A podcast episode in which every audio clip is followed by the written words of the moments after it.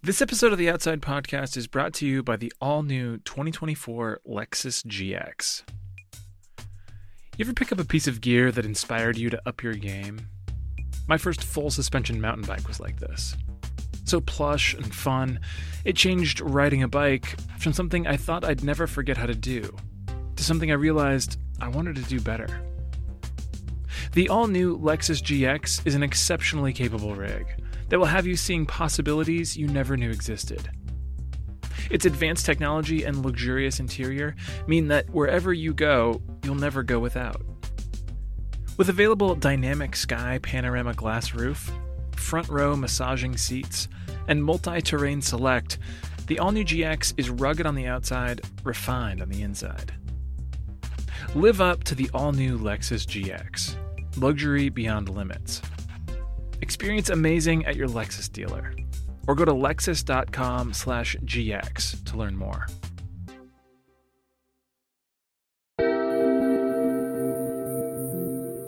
From Outside Magazine, this is the Outside Podcast.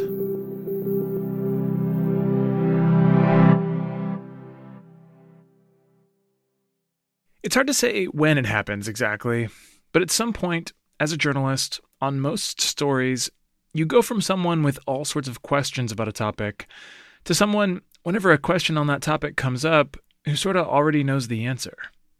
You become an authority, whether you mean to or not.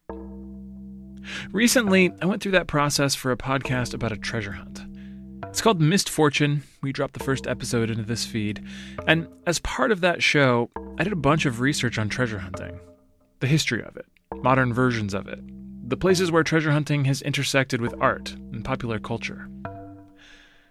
And if I were to boil down the major themes of most of the stories we tell about treasure hunts, it's that one, the only real reward you're probably going to get is the experience of going on a hunt. And two, the real danger of a hunt is that the treasure becomes an obsession. If you don't recognize that obsession and correct for it, you'll eventually be forced to reckon with the fact that money is not, in itself, useful for anything. It won't keep you alive on a deserted island. This summary is based on a thorough, if not completely comprehensive review of popular books, movies, and TV shows. The same stuff you watched. And I gotta say, at no point in the roughly seven year process of reporting that story did the topic of In N Out hamburgers come up.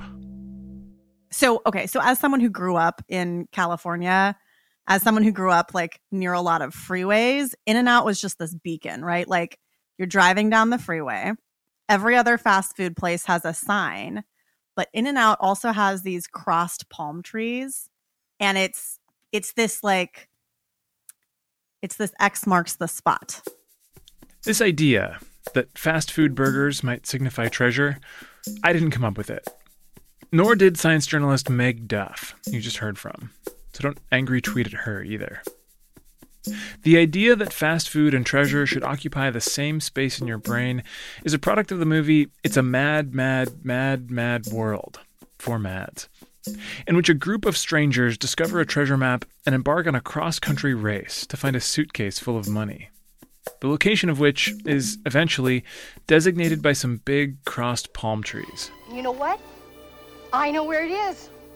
I'm the only one that knows where it is, and I wasn't even looking. In and Out founder Harry Snyder saw the movie back in the 60s and then took that image and shaped his burger chain around it. This guy, sort of like in his happy, dorky way, was like, I'm going to put palm trees in my stores. And so every hmm. In and Out, at least every In and Out that I've always known, has palm trees outside, and it's their whole shtick. There are palm trees on the cups, there are palm trees on the wallpaper. It is a palm tree kind of place, but it's also like delicious burgers. It's okay. delicious fries. It's my childhood. uh, I was curious if you're going to be a fan or not, uh, but it sounds like a resounding yes. I'm assuming that most of you have at least some passing familiarity with this California burger joint. But for those of you who don't know In N Out, it's a growing restaurant empire with some subtle style choices that are throwbacks to post World War II Americana. All the employees wear white, for example. The fries are made from fresh potatoes and taste like fresh potatoes. And according to the menu, the only choices you have to make are hamburger or cheeseburger, and milkshake or soda. My personal recommendation is to stick with this simple public menu, but there's also a secret menu with secret menu items that aren't listed anywhere that you have to discover for yourself. And okay, maybe this treasure hunt thing isn't such a stretch after all. Yeah, there's secret menus. It's super exciting and fun because everything's more fun if it's a secret. Um, specifically, the the most popular thing that you can get that it doesn't say on the sign that you can get is like animal style fries. Um, Animal style fries are topped with grilled onions, melted American cheese, and special sauce. You either love it or hate it. You can also get a root beer float, which is not on the menu, or a burger protein style with no bun. Or you can order almost any combination of meat and cheese patties. A 1 by 2 is one burger, two cheese. Or a 3 by 3 is three beef patties, three slices of cheese. You get the idea. It's been this way forever. and I think that's actually something that In-N-Out does very well is their menu does not change. It has not significantly changed in decades, really. Um, like I don't know, at some point they they may swap out an ingredient, but it's it's not the kind of it's not the kind of store where there's like an advertising push every other week or a special every other week. They do one thing, they do it really well Mm, the fundamentals. the fundamentals. And uh, unfortunately, from a climate perspective, their fundamental is put more beef near more freeways. They're not trying to compete on like having an impossible burger or having a fish fillet. Like they are putting they're putting cows on your buns. This is the Outside Podcast. I'm your host, Peter Frick-Wright. And this week, we're talking with science writer Meg Duff about the very strange connections she found between In-N-Out and climate change. Not in a good way, not exactly in a bad way. Definitely not in a beef is bad for the planet kind of way that you've heard a thousand times. Although we'll talk about that a little bit. Meg got interested in In-N-Out's palm trees. The two tall, crisscrossed Mexican fan palms marking the spot outside almost every store. And when I read Meg's article, I found it strange and interesting, and I wanted to know more. You might say it sent me on my own treasure hunt, trying to figure out what it all means. Well, when did you first get interested in the idea of in and out and climate change? And like, when did you first see any connection there? Yeah, so so I read this news article saying that in and out was expanding to Nashville. Um, Nashville is in Tennessee. Tennessee is not a place that you usually associate with palm trees. And I read this and I was like, what the heck? The first hack Meg wanted to know the what of was what was in and out doing so far east? I mean, it sounds like you were it, like it expanded into your uni- universe at a impressionable age, but it's sort of been expanding for decades. Yeah, it's been expanding for decades. Um, and it started sort of moving up and out from the Los Angeles area. So it is endemic to Los Angeles, California, uh, and specifically the 10 freeway. And then it kind of moved. It moved to Arizona on the 10, it moved up the 5 into the Central Valley. Um, it moved up 80. It moved up 65. It moved up the 101 um, into Northern California, into Oregon. So it's very much like a follow the freeways sort of business.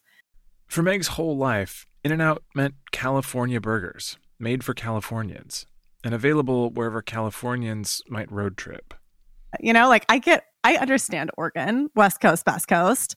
I understand Nevada. They deserve their burgers, but like, you're not a Nashville kind of brand. And The second problem, to Meg's eye, was the X marks the spot of it all. Two cross palm trees were an essential part of the In-N-Out brand, the In-N-Out experience. What were they going to do in Nashville? and then and then I was I was like, well, do, do palm trees even grow in Nashville? Like Nashville doesn't have palm trees, right? And so then I just started down this whole rabbit hole of like, where where are they? Are they already in places with no palm trees? The answer is yes. Are they in very many of them? The answer is no. But you know, since I do a lot of reporting on climate change, my my next thought was like, is this a betrayal or is this actually just thinking ahead? Because because there are a lot more places in the US that will be very palm tree friendly in the next 30 years. In N Out does not require that their new stores grow palm trees. This is not a hard and fast rule. Sometimes local ordinances forbid the planting of palm trees. Sometimes they plant trees and they die. Their expansion is not limited to places where palm trees will grow, but their new locations do overwhelmingly tend to be in places that are palm tree friendly. And their expansion to Nashville was significant to Meg because Nashville is not currently a place where most palm trees grow. But at the rate the world is warming up, in about 30 years, it will be. And it turns out that figuring out the pace at which the world warms up and cools down, palm trees can help with that. Paleobotanists actually use palm trees um, to help figure out like the edges of different ancient climate zones. Most trees, when it gets cold, go dormant and shut down. Their sap stops flowing, and they just hibernate and wake up when it's warmer. If palm tree sap stops moving, however, the tree dies. And that makes them useful. These X's marked the spots, historically, that never got cold. If you can figure out that that temperature at which the sap will stop flowing, you can sort of model out where a palm tree will survive um, in a pretty straightforward way. And so then that helps paleobotanists who are trying to reconstruct like what was the temperature in a given place millions of years ago. Palm trees are consummate survivors, which is a nice way of saying they are extremely invasive. They'll outcompete the native plants almost anywhere. And coconuts, it turns out, are perfect little lifeboats for floating around on ocean currents and spreading throughout the world. So, for most of our planet's history, basically anywhere that was warm enough had palm trees it helps them say, okay, if palm trees were here, we know that like the average temperature did not get much below X, right?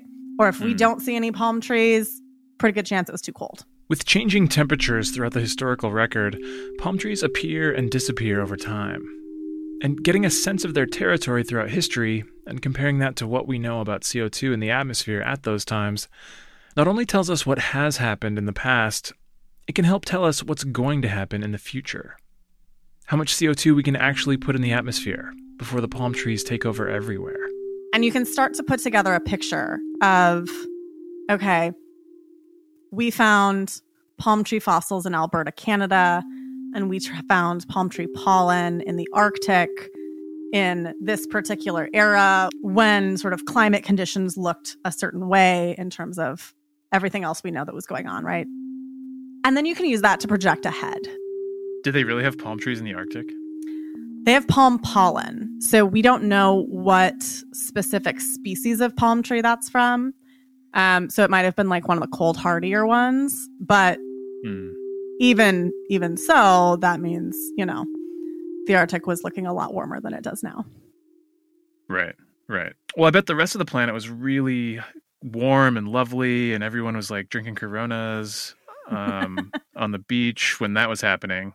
Um, um well, sounds really I, great. I don't know if any anybody had opposable thumbs back then, um, so I can't confirm. cool. Uh, but yeah, that was sort that was sort of like um, the yes, the world looked very different and it was very warm. So In and Out, which chose LA's tall, towering palm trees as its emblem and symbol, is expanding into places not traditionally hospitable to those palm trees, like Nashville and Colorado and Oregon. Places where, according to USDA models, the next couple decades of climate decisions, worst case scenario versus trying our very best, is the difference between a lot of these places becoming way more palm tree friendly and just a little more palm tree friendly. Worst case, Nashville's In N Outs could have full on California style towering palm trees outside. But if we come anywhere close to the goals of the Paris Agreement, they won't. It's also likely the difference between getting palm trees in Chicago versus Upper Michigan, Connecticut, or Maine. Although here we're talking about the shrubby little cold tolerant palm trees, not the big in and out ones. And this is significant and interesting, and I guess a little bit poetic, Because In N Out is itself kind of a symbol of a lot of the things driving climate change, like beef and freeways and drive throughs. And more of all those things will make all these new places more friendly to palm trees, which are themselves, historically, one of our best tools for figuring out what the climate has looked like in the past and what it will look like in the future. But there's actually still one more layer of unexpectedly meaningful symbolism in this story. And that's what In N Out did a few months ago. That's after the break.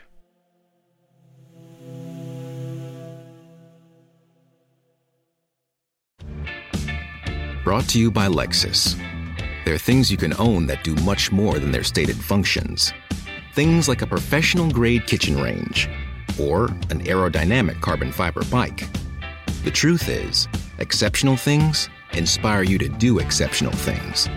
They push you to reach higher, to go farther. To this select list, we add the all new Lexus GX. You don't buy it just for the life you have, but also for the life you want to have. Its exceptional capability will have you seeing possibilities you never knew existed, making plans that were once outside your scope.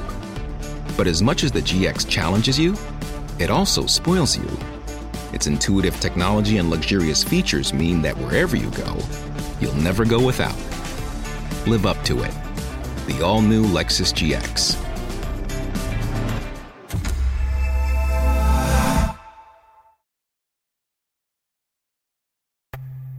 So let's say you run a burger chain that's known for classic, uncomplicated American fare burgers, fries, milkshakes. And let's say that despite your company's rapid expansion to new markets in recent years, it's still owned by the same family. In fact, still run by the founder's only granddaughter. Let's say your company tucks references to Bible verses into the corners of its cups and wrappers as a way of tastefully embracing that founding family's faith without forcing it on anyone or making a big deal about it. Let's say your brand is inextricably linked with the idea of family values.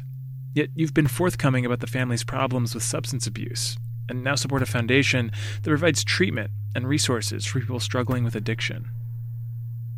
Let's say you have a mixed reputation politically, but you do very public charity work on child abuse and human trafficking. Let's say all this is true. Let's say you pay your employees reasonably well, with clear paths for advancement and benefits and health care. That in this sense, at least, your company has a pretty universal reputation for doing good. But also, your company makes its money selling beef. I guess my question is in the face of the climate crisis, does anything change? Has In N Out taken any climate action? Do they engage with this conversation at all? Okay. So In and Out does the things as a California business that they are legally required to do by the state of California. But they have not taken action to limit global warming in any kind of public publicly visible way that I'm aware of. The answer, unfortunately, is no. Quite the opposite, in fact. There's this law now in California that requires any company that does business in California that is bigger than a certain size to disclose their scope three climate emissions. Um, and what that means is like, don't just tell us that you changed the light bulbs in your buildings. Tell us about your supply chain. Tell us how much carbon emissions are involved in getting your product from point A to point B, in growing that product. Uh, tell us the climate emissions of all of your suppliers. And obviously, these are not particularly accurate numbers. There's a lot of like, you know, accounting magic happening to make some assumptions. Mm-hmm. Um, but this is a lot. The goal of this is to just increase transparency and sort of hold companies' feet to the fire for the ways in which they are responsible, accountable for carbon emissions that at this point, a lot of companies don't bother disclosing. The law essentially requires In N Out to account for and disclose the emissions involved in beef production, which they didn't previously have to do. It basically says hey, if you're a company that does a certain business, we want to know how much CO2 that business produces. So, a company like Amazon now has to account for and disclose the emissions involved in actually delivering packages, which didn't used to count. It's kind of a common sense thing to make into a law, but In N Out increased its political spending significantly to try to keep it from going into effect. We don't have these emissions numbers yet. The law only became official a few months ago. But it makes sense why In N Out would want to keep this information tucked away, like the secret menu. Worldwide, beef production is responsible for about 9% of human caused greenhouse gas emissions. Not just food or livestock related emissions, 9% of everything. So, whatever these numbers are, they're not going to make the restaurant look good. And good is definitely their reputation, or at least how they'd like to be seen. As a company that takes the high road, the path that's right rather than the path that's easy or most profitable. But not this time, not on climate. And it turns out if you are an In N Out enthusiast whose childhood memories are wrapped up in the nostalgia of this restaurant, but your job happens to be reporting on climate change, In N Out's stance on this law, its active lobbying against a policy that would allow us to make informed decisions about emissions, that brings up a lot of complicated emotions.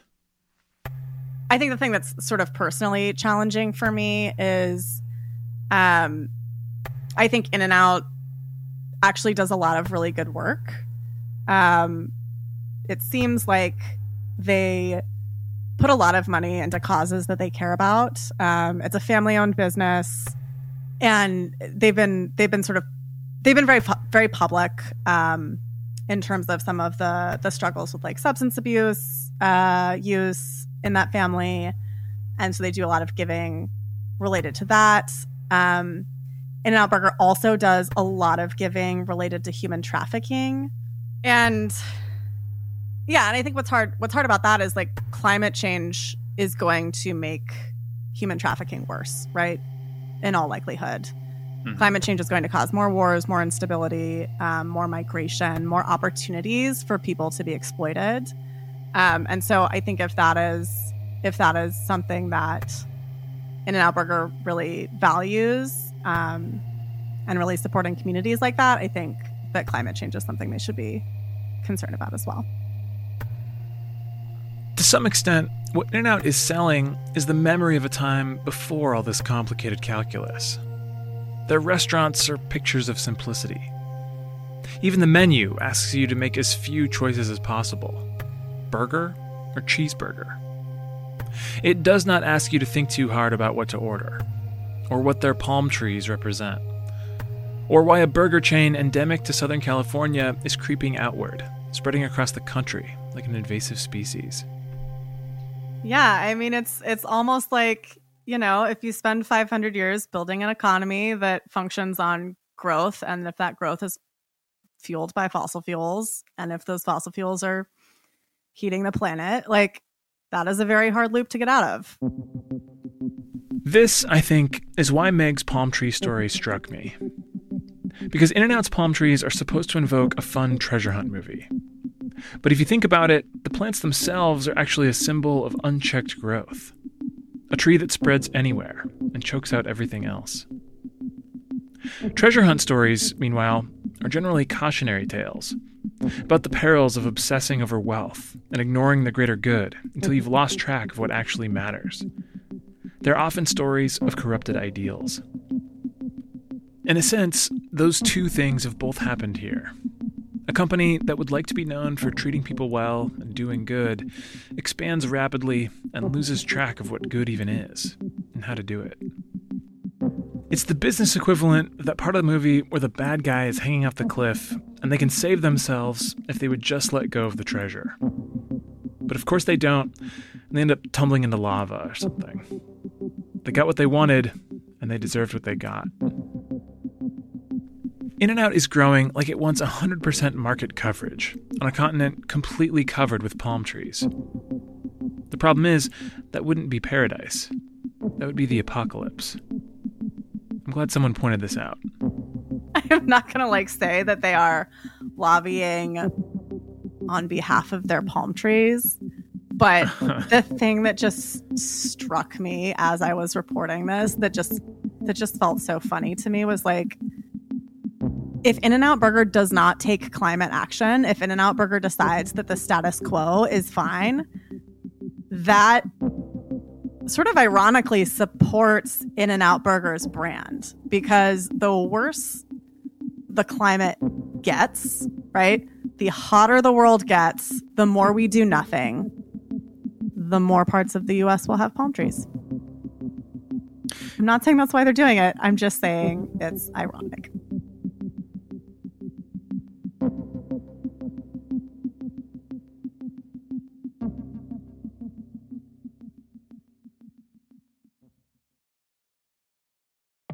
Meg Duff is a science writer in New York. Her article on the climate implications of In-N-Out's palm trees first appeared in Slate. In-N-Out's lobbying against California's carbon disclosure law was first reported by Rebecca Burns at The Lever. This piece was written and produced by me, Peter Frick-Wright, with music and sound design by Robbie Carver. The Outside Podcast is made possible by Outside Plus subscribers. Learn more about all the benefits of becoming a member and sign up at outsideonline.com slash podplus.